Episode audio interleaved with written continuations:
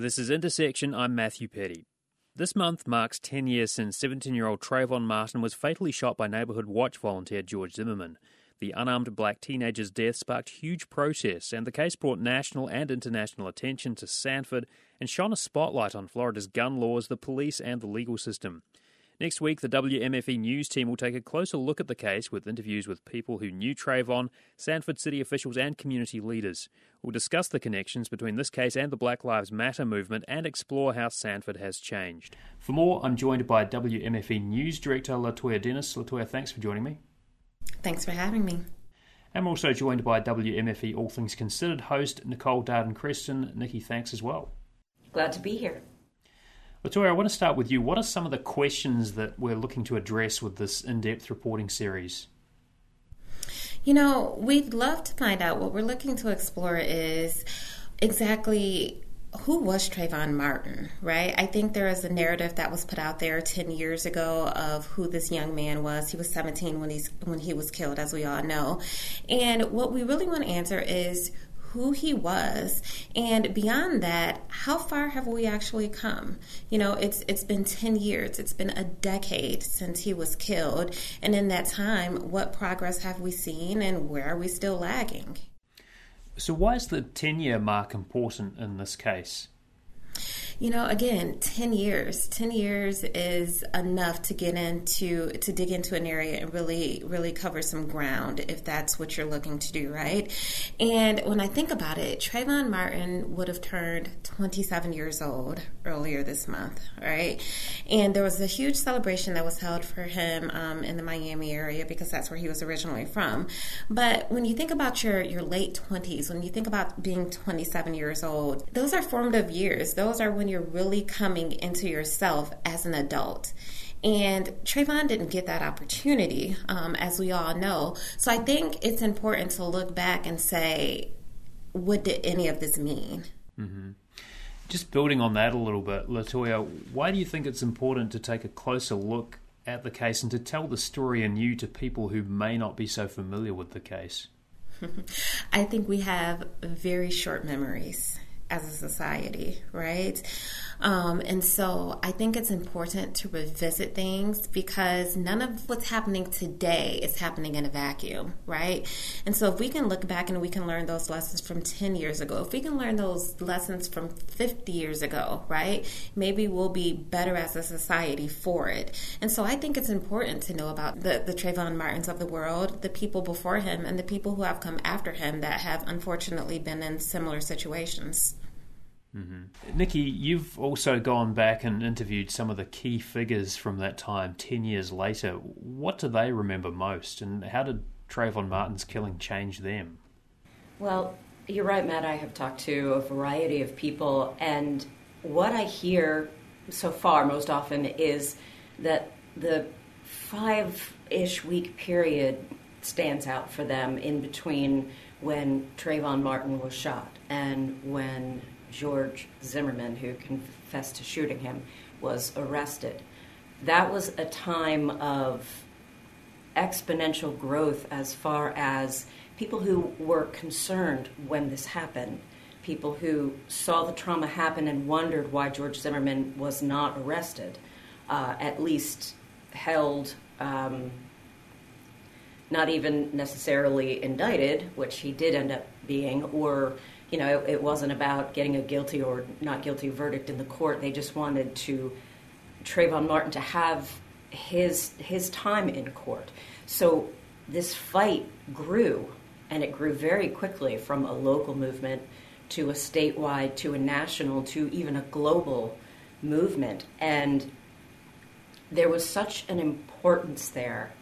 Um, for folks who experienced it and who were involved in the fight, and there was a coming together. This was one of the early cases as far as using social media was concerned.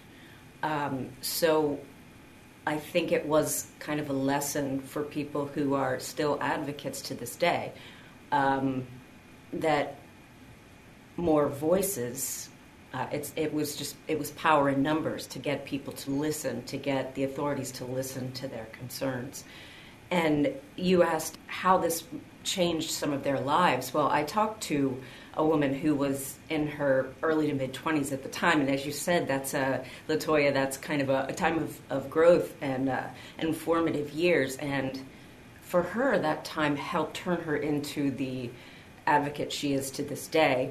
And it helped her deal with something personal that she'd been through. Her older brother uh, had been shot in the back by a police officer when she was very young. So this is not a, as you said, Latoya, this didn't happen in a vacuum. This was not a, a one-off situation, um, but it, it was one that arguably had garnered the most attention to date. So it offered a lot of of opportunities to learn and grow that came from such a tragedy. Nikki, I covered some of this case as it was happening. You were there, you covered this yourself, and I mean, my memories kind of revolve around some of the some of the rallies that happened and some of the, the key figures in the civil rights movement, the likes of the Reverend Al Sharpton um, coming down and speaking in Central Florida and Sanford. What do you remember most from that time?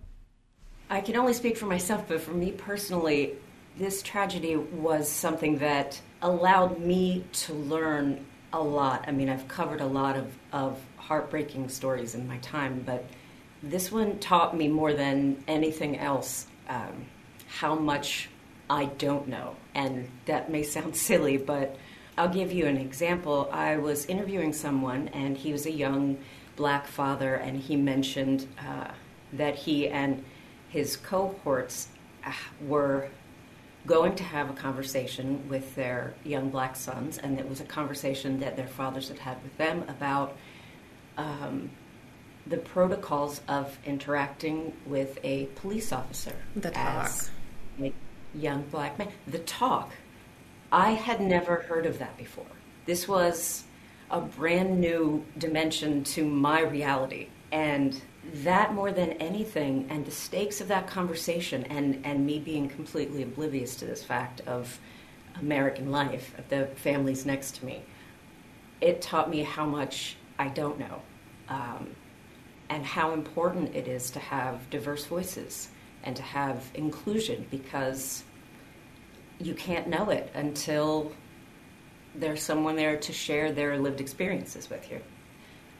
And you mentioned the rallies. Uh, I remember the rally as well at Fort Mellon Park, and it was about eight to ten thousand people or so. It was huge in this very small space, and I, I remember that at the time, um, the Sanford Police Department was uninvolved in that rally.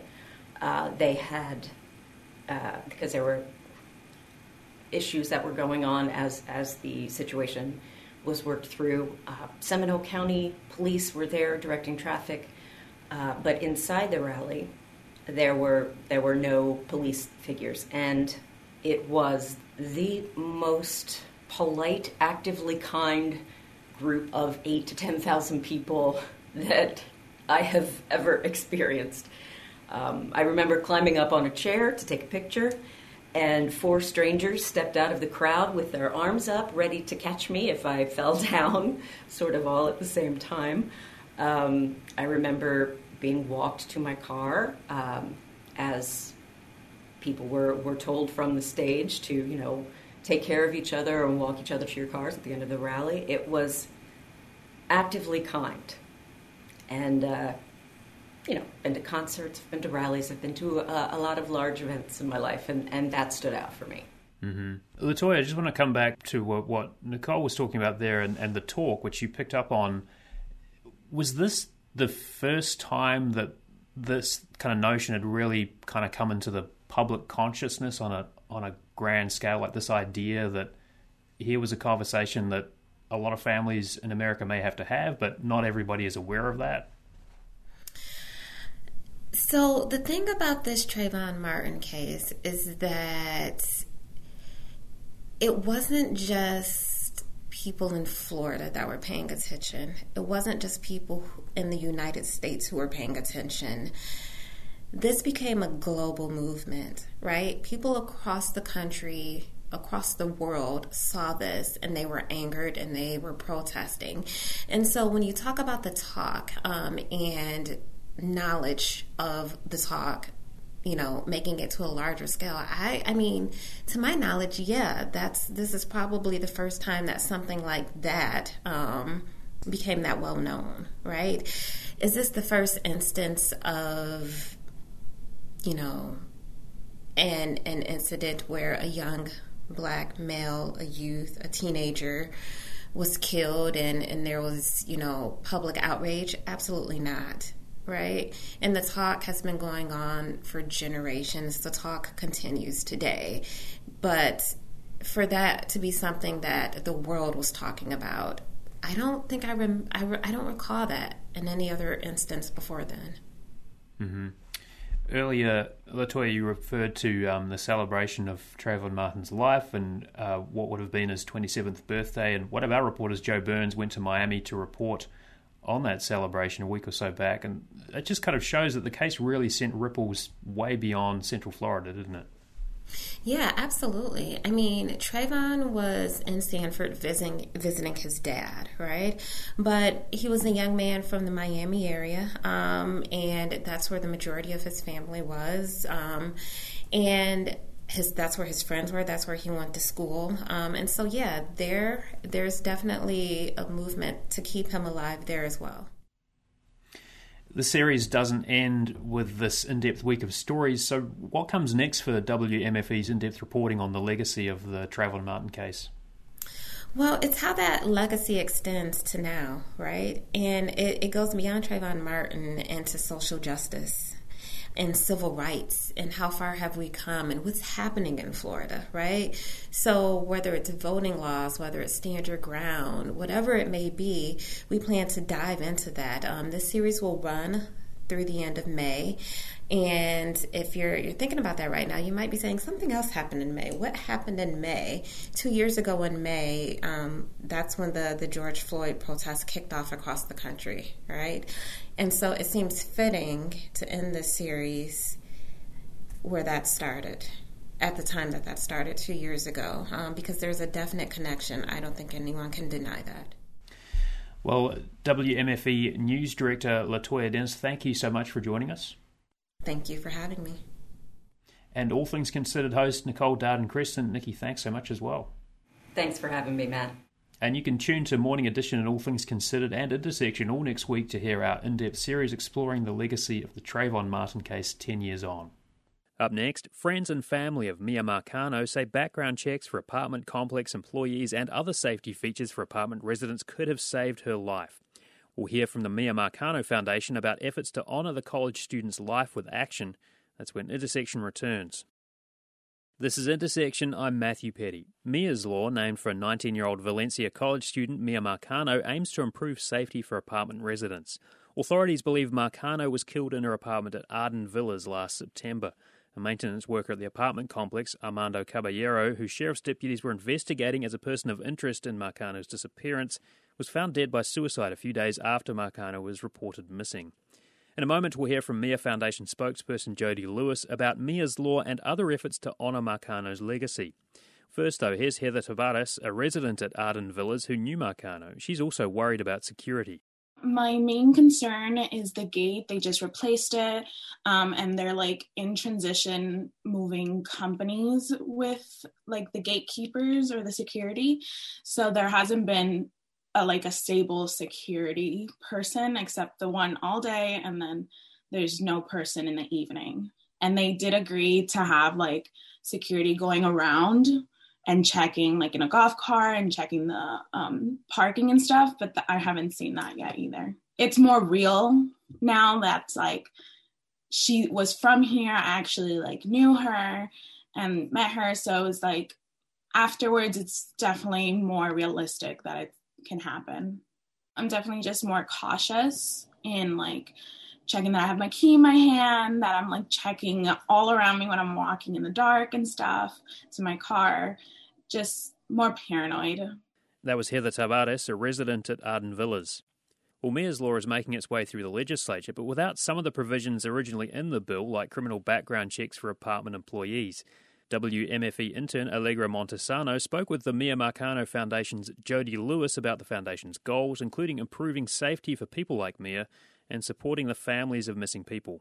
Jody Lewis is the board director and spokesperson for the Miya Marcano Foundation. Thank you for joining me today. Thank you for having me. Of course.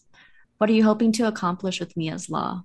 Oh, uh, protection. Protection for the 2.8 million residents in the state of Florida and the millions of rev- residents in the state of Virginia. I don't know if you know, but the law has also been picked up in the state of Virginia as well. But Miya's law has three basic pillars. Um, one is increasing the notice that um, landlords have to give tenants um, before they access their unit. Two, making it a legal requirement for um, apartment complexes to um, fully vet and run the proper background checks on their employees, particularly the ones that have access to enter units. And three, um, to, to legally mandate that they keep uh, logs of um, all personnel that enter into apartment units. And this will be pretty much governed uh, by the Florida Apartment Association on the Florida side of things, um, where they have to go out and do audits anyway yearly with their apartment complexes. And this will just be another element added to that audit, just to make sure that whomever has access to your unit um, has been fully vetted, is is safe, uh, you know, and, and we, that we know as much as possible about people that's coming in and out of our apartment complexes. What is the state of Miya's law looking like as of right now? I do understand it passed unanimously in the Senate, correct? Correct. Uh, both in the Senate and the House, and unanimously in the Virginia side of things as well, through two of their committees on the House side, um, has passed unanimously. So on the House side in Florida, it's going into the Judicial um, Committee, and then on the Senate side, it's going into the Appropriations in General uh, analysis committee, and that um, it'll be in those two committees. And the Virginia side, it's going on. Um, it's in the House right now, and it's going to the basically a similar appropriations uh, committee uh, this upcoming week. But it's moving pretty quickly through the process in both states right now. And what have you heard from the Central Florida community regarding Miya's Law? Have there been many shared personal experiences uh, with that lack of apartment safety? Yes, and that's kind of what has has driven us to keep this thing going. Um, once th- this unfortunate incident happened to Miya, there were so thousands of, of, of, people coming out of the woodwork saying they've had very similar experiences where maintenance workers have accessed their apartments without permission, without a work order. They've come home and there's been people in their apartments.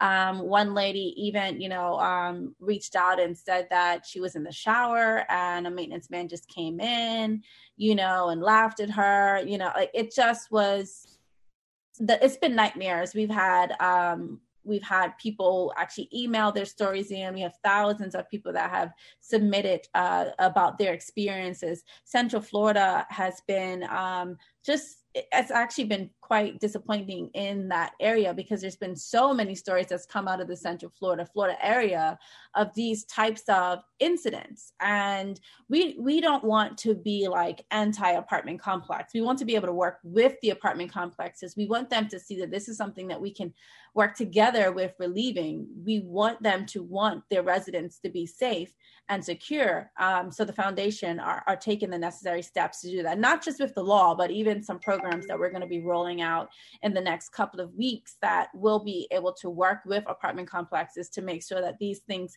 can stop and um, but central florida they have been so supportive and with this law they've been definitely pushing us to continue. Um, we have almost upwards of almost 40,000 signatures um, on our petition last time I checked. And I think, you know, we're going to get this done. It's, it's needed. It's wanted. Um, it's a, it's a no brainer for us. Can you please talk about the Safe and Secure accreditation program and are people signing up for this accreditation? Absolutely. I'm so glad you asked about that. That is a new program that we're working on. It hasn't released just yet. We just signed a um, contract with REPAC uh, security worldwide that's going to be working with us on that particular program. And what it is, it's basically a set of criteria that we've been um, able to come up with that um, requires apartment complex to meet. And we will be issuing um, a different uh, accreditations to apartment complexes that will tell the world that they have, in fact, met um, the criteria that we believe is required for them to be deemed a safe and secure apartment complex.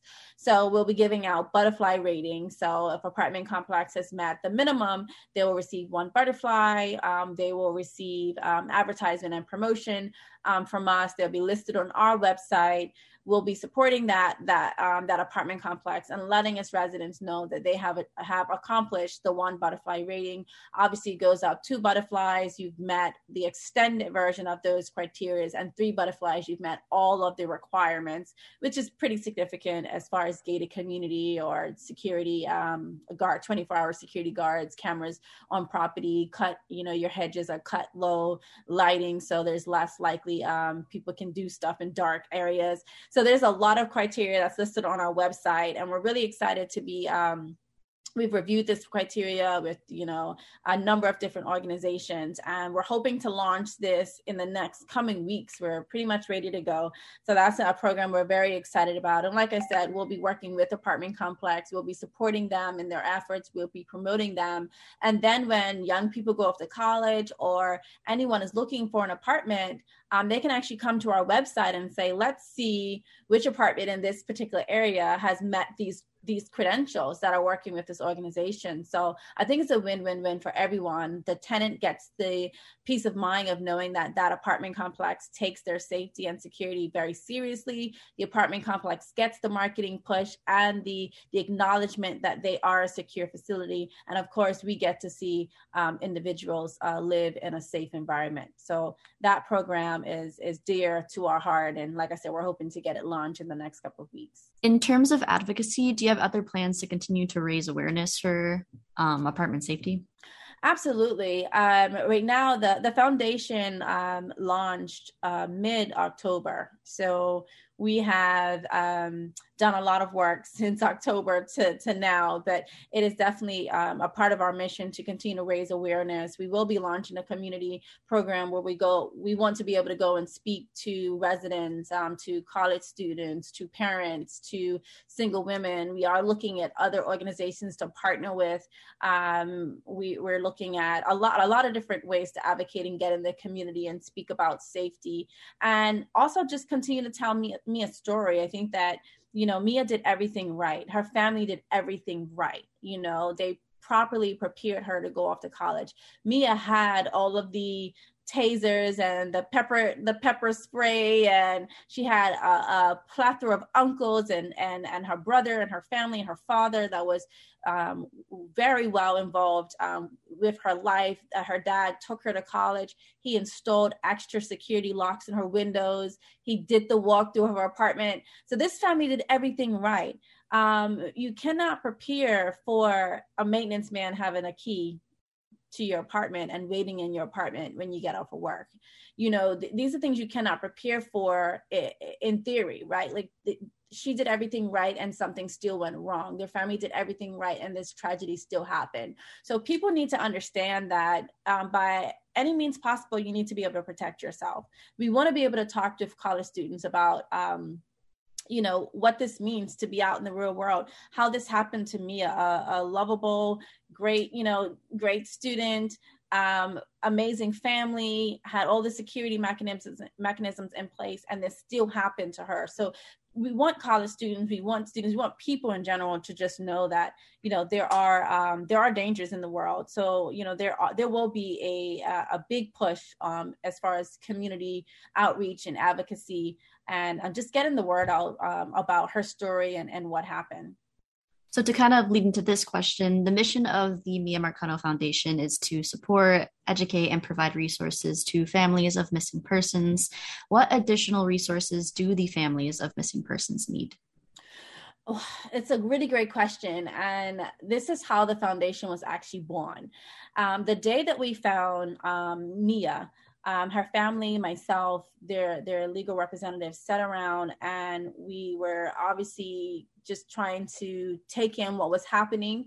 Um, but also we got into an in-depth conversation about the resources that this family did have because of who her parents are um, they did have access to um, persons that can help them, that can assist them. We had access to individuals that knew people in media who had access to uh, legal legal people, had access to um, volunteers to come out and help search. So as we were sitting around talking about, although this was a very tragic event, what would they have done if they did not have access to these resources you know to food and water bottles when they were out searching. They had access to almost 300 people showed up um, to help look for her. Um, families don't have that. Families, you know, the average family doesn't have, doesn't know how to draft a press release and get the media to come out and and and help them search for the loved one. The average family doesn't have access to civil rights attorneys and and you know large scale volunteers and the nine yards. So these are some of the resources we want to be able to pass on to families that are going through this situation. When you're going through this, you, it's very hard to think. It's, you know, you just want to get out, you just want to find your loved one you don't really know what to say to the police officer that's saying, oh, call us back if you don't hear from them in another few days. You don't really know what to say or what um, regist- uh, registration you need to register your loved one on. And we want to be able to provide those resources for them. We want to be able to get involved with their cases and say, hey, you know, we got it. You know, your family needs food for the day, so you don't have to focus on what everybody's eating. We can provide that. You know, the, the volunteers need water. We can provide that. You need access to media, we can provide that. You don't know how to deal with the police department that's kind of maybe potentially giving you the runaround. We have ways of uh, rectifying that. Let's contact your state representatives. Let's contact your local reps. Let's contact the school and let them know how important this is and if any students have any information. So we provide not only information, but physical resources to families that are going through this situation. What about education? What kind of safeguards are you advocating for? This is such a touchy thing, right? Because I, I, I, I, I get asked this often about education, and and what can let's say women do or learn to prevent this and i don't know what the answer is because i, I i'm not ra- i have two daughters i cannot raise them to be military you know um martial like they, they can't beat the 200 pound guy that is going after them, right? I can only do, I'm sorry, I can only do what I can do to, to prepare them um, and give them the tools and resources. But at some point in time, I think the conversation is not around educating um, like women. Um, I think the conversation needs to go back to um, the education around our men and our young men uh, because evidenced by the amount of um, domestic violence and you know the fact that most women that die of murder are at the hands of people of, of men. I think at some point in time the onuses needs to be put in men to stop men from killing women. I don't know what we can do as women to stop men from killing us or harming us or raping us. So the the, the question around education um, you know it's it's in an obvious sense we want to educate students and um, parents about safeguards and resources but i believe we're doing that. I believe that there are so many resources out there around what to do what not to do. Um, i believe that um, you know good parents talk to their their um, their children you know often as possible about how to protect themselves. But at some point in time i think it gets a bit deeper um, I don't think that this is a I don't think that this is a solution that women can actually come up with. I know that wasn't your question, but I wanted to kind of drive that that in. I think this is a solution that should be led by men because men are the ones um, statistically that are harming um, harming women. And on social media pages for the Miya Marcano Foundation, there are multiple posts regarding other missing women. Will the Miya Marcano Foundation be regularly bringing attention to missing women in the area in the future? Absolutely. Um, that we have a Find My Loved One program that we're hoping to launch in April this year um, that specifically will deal with missing um, persons and um, getting involved. We have been involved, I think, three or four um, missing person situations uh, since the launch of the organization, but just want to do our due diligence and make sure that we have all the mechanisms in place to help these families the best way that we can. So we have taken on some urgent cases and getting out the word. We've reached out to legislation, we've reached out to police departments, we've reached out to school systems, we've posted on social media, we've shown up to help search for individuals, um, and people can absolutely get in contact with the organization if they uh, are going through the situation. We will help you. We will help your family. But the official program um, will launch sometime in April. So we, we're not stopping, we're not preventing it because we do have the reach, we do have the, the resources. So definitely continue to reach out for those that um, need help with locating someone. But again, the official program will launch in, in April of this year. Jody Lewis is the board director and spokesperson for the Miya Marcano Foundation. Thanks for your time. Thank you very much. WMFE intern Allegra Montesano with that interview. Still to come, MLK was a Trekkie. Coretta Scott King babysat the actor John Lithgow when he was a kid, and other vignettes from the intersection of nerd culture and Black History Month. We'll have more on that when we return.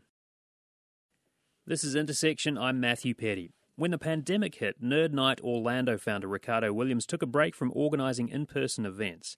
Since then, he's found other ways to channel his celebration of nerdiness and learning new things, and this month he's focused on the intersection of black history and nerd culture. Well, Ricardo, thanks again for joining me. Absolutely, yeah. Thank you for having me, Matthew. You've been posting historical vignettes, I guess you could call them, on your social media streams this month, highlighting Black History Month. I wonder if you could just talk a little bit about what you've been focusing on and also talk to me about nerdier things. Uh, tell me about that. Yeah, so um, you know, I've I've posted, as you said, I've hosted Nerd Night for uh, going on nine years next month, and uh, you know, I've always had this idea in the back of my mind where I would just kind of, you know, do some type of format where I could uh, have like a short platform for like little known facts. And um, when the pandemic hit, it was like, well, I have a bit more time, so I just started kind of making these little short videos and they were primarily for Instagram, just because you know the reels were kind of a new thing at the time, and you know TikTok and that whole kind of format. Um, but um, you know, obviously we use them on all platforms. But really, it's just like a way to kind of show that there's an intersection, uh, no pun intended, you know, for your show, but between you know culture and history and movies and these kinds of things. And of course, with Black History Month, which is something that's very dear to me, I wanted to be able to use that same kind of platform to like tell stories and and little facts that people don't normally know about. And um, I, I used to think that it would be like silly to do that because I'm like, well, people must know these things. Like mm-hmm. I know them, a lot of my friends know them, but then I'll start talking to new friends or other places and and people are just like, oh, I didn't know that, you know, and I'm just like, oh yeah, we got to do this, you know, we got to do more of these kind of things. And just as an example, uh, one you posted late last week, uh, while a student at Antioch College, Coretta Scott King worked as a babysitter for the Lithgow family. Yeah, babysitting yeah. the later prominent actor John Lithgow. So, I mean, you sort of take pains to to seek out these little uh, kind of gems, I suppose you could call them, things that people might not necessarily know because people know the names, right? And yeah, they're yeah. probably paying a little more attention to it around Black History Month. But you've sort of made it a, a, a quest to find out stuff that people didn't realize before, maybe. Yeah, yeah. And, you know, I, I'd like to take full credit for it, but this has to go to my parents. They were very much like the kind of people that wanted you to kind of go past the, the more binary um, kind of like fixtures of things and like look into the nuances. And my, my father particularly was always like very much a discussion type of person. He always wanted to have more discussions about things and ask more questions. And my mother, this specific thing is kind of where I got the idea from. There used to be this this little segment on the Tom Joyner morning show called Little Known Black History Fact. And my mom would make me listen to it every morning before school. Uh, I think from like maybe seventh grade all the way up until like ninth or tenth. So I had to listen to it every day at like seven thirty in the morning. Um, so you know, no matter what, I had to get up early. You know, so um, and that's kind of where this kind of came from in terms of the, the Black History component. Um, but yeah, I mean, I've definitely been on this mission because I, I just know so many random facts. I don't know between like hosting Nerd Night, you know, and reading a bunch of books as a kid and listening to little known Black History fact and just having a lot of interesting friends who just like say things in front of me and I just jot it down in my memory and I'm just like, well, I got to share this stuff, you know. Mm-hmm. So, as nerdier things, is it? It's primarily Instagram, you said, but uh, is it on some other platforms too? Yeah, yeah. I mean, Instagram's probably my personal favorite, so I I you know, I've just kind of focused on that in terms of like that those kind of like short videos and reels and stuff and uh, I just like the, the format of Instagram. I mean, I'm a, a, you know a video person by trade. You know, I've been studying video production since I was in middle school. You know, I've and so like I just I love that the idea that its focus is on the image. You know, um, but of course we're on Facebook and and Twitter and uh, YouTube. Um, ironically, YouTube is probably like the, the, the smallest platform we have. I just don't spend enough effort on it. I just I just I don't know. I'm just like uh, I'm very focused on certain things. Um, but um, but yeah, we're on all the main platforms. The only one we're not on, um, and this might date me with my age, is TikTok. We're not on TikTok. but maybe we should be. I don't know. Everybody seems to be doing really well on TikTok. I don't know. Were you into Vine before that closed down? Because that was like the precursor to TikTok. that one was slightly too short for me. I didn't. I wasn't on Vine. I did enjoy being sent vines from my friends and laughing for about six seconds. I think that was the length right. of what it was. But six seconds might be a little too quick for what the stuff that I'm doing. Because I mean, there are times where like you know, I'll write a quick little script for, you know, a, a, video or something. And I'm like, it'll be like 42 seconds. I'm like, oh, what do I have to cut out, you know, to squeeze it into 30 seconds or something, you know? And because that 30 seconds is really the format for like the, the, the black history facts things like that. And um, there's a few videos that i've recorded that are a long form that are two three minutes. We haven't uploaded them yet um, but it just kind of digs into more things that you just you honestly just can't cut out. You just you have to keep some of that stuff in there. And um, but yeah vine is uh, was a little too short for my taste. So in kind of putting forth some of these these little known facts and focusing on black history month and and some of the the uh, the leading lights, people that we'd be talking about normally, but just trying to take a different angle on it. Like, you're you getting some feedback from your audience? Like, are people saying, "Oh, I didn't know about that," or are you kind of converting some people to the arcane pieces of knowledge? I can tell you the funny thing is, it's always the funny little facts. Like, the, like you brought up the the one about Coretta Scott King when she was in college babysitting for the Lithgow family, which one of the baby kids she babysitted was John Lithgow, who futurely uh, in the future became an, a famous actor. Uh, it's things like that that make people kind of chuckle and laugh. It's just like wow, it makes the world feel so much smaller. You know, like this person knows that person, and uh, that's actually a fact that I didn't know until just recently. And the video is really more so about how we have this image of Coretta Scott King um, being Martin Luther King's Martin Luther King's wife um, and we just kind of see her through that lens.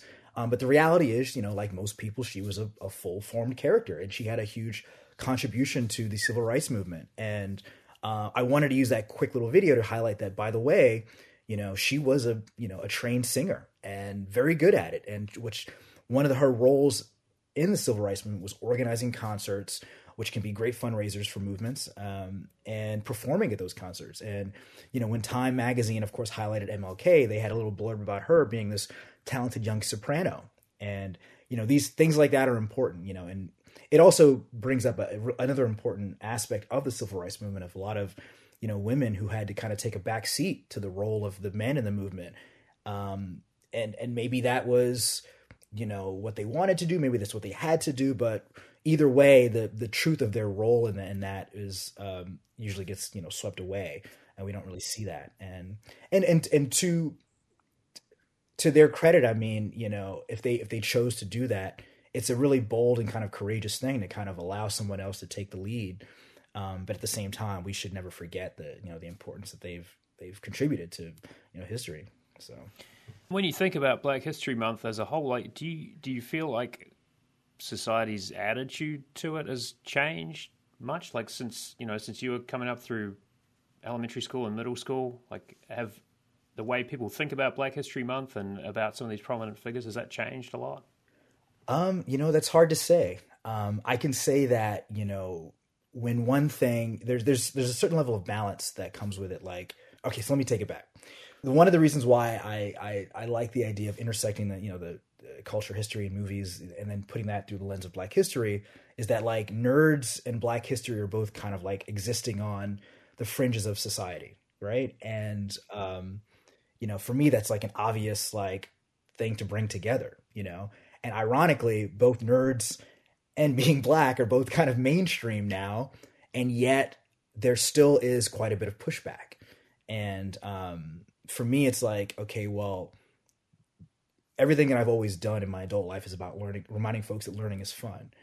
And people need to know these things. And I feel like, you know, if I can do it in a fun way and kind of show that, you know, nerd culture existing on the fringes of society and, and, you know, being black, which, you know, for generations of oppression uh, has existed in a similar kind of fringe, you know, um, that they can work together and like we can learn things and, and through that, through that lens.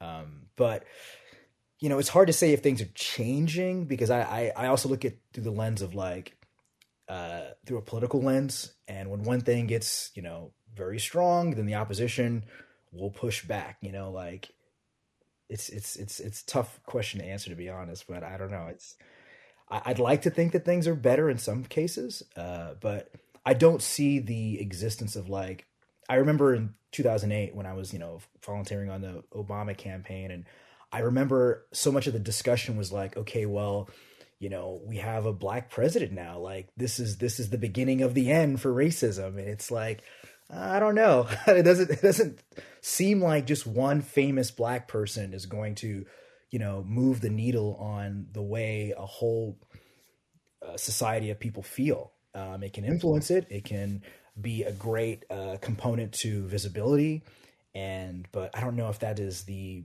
the end all be all, you know, for you know the people on the other side. I'm interested too in your your comments about this kind of intersection of of nerd culture and black culture. I mean, are there a lot of role models for for black nerds, like like in, in popular culture, for example? It, it's it seems to me like that sort of genre may be fairly young still. Yeah, yeah. No, I mean, I mean, well, there are for me personally. I, I mean, I don't want to speak for uh, you know the entire the entirety of the diaspora. But but uh, for me, I mean, I always saw MLK as a nerd. You know, I did I did a short video about um, the story about how Nichelle Nichols was going to quit um, the first season of Star Trek because she wanted to go back to doing um, uh, musical theater. Um, and Gene Roddenberry, who the creator of Star Trek, really did not want her to do that. He was like, "Don't you see what I'm trying to build here? Like, this is a really special thing." And uh, she had went to this fundraiser where she was going to you know be a you know famous person helping the fundraiser. And she ran into MLK and he was he just was gushing over her about what a huge fan he was and how um, you know his kids you know obviously you know you don't you don't let your kids stay up late at night but he was like Star Trek came on late. And he said this is the only show that I will let my kids stay up and watch because for the first time we are seen on television the way we're supposed to be seen you know she played a role that was important to the story. She had autonomy. She had a, a, a, position of authority and leadership. And you know that just didn't happen before that.